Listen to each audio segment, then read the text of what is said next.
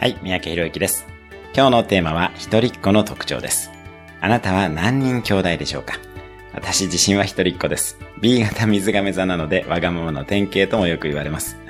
今日から数日間、兄弟構成による性格の特徴をお伝えしたいと思います。私自身が数千人にコーチングをしてきて感じていることです。今日は一人っ子編です。一人っ子は親の愛情や経済的恩恵をすべて受けて育つため、基本的にはマイペースです。自分の興味関心にも忠実で、周りを意に介さずに自分の道を進む傾向があります。一方で、兄弟間でのコミュニケーションで揉まれていないので、人付き合いでは空気が読めないところもあります。自分のことなのでやや耳が痛いですが、とにかくマイペースなのが一人っ子ですね。今日のおすすめアクションは、あなたの周囲の一人っ子の名前を3人挙げてみるです。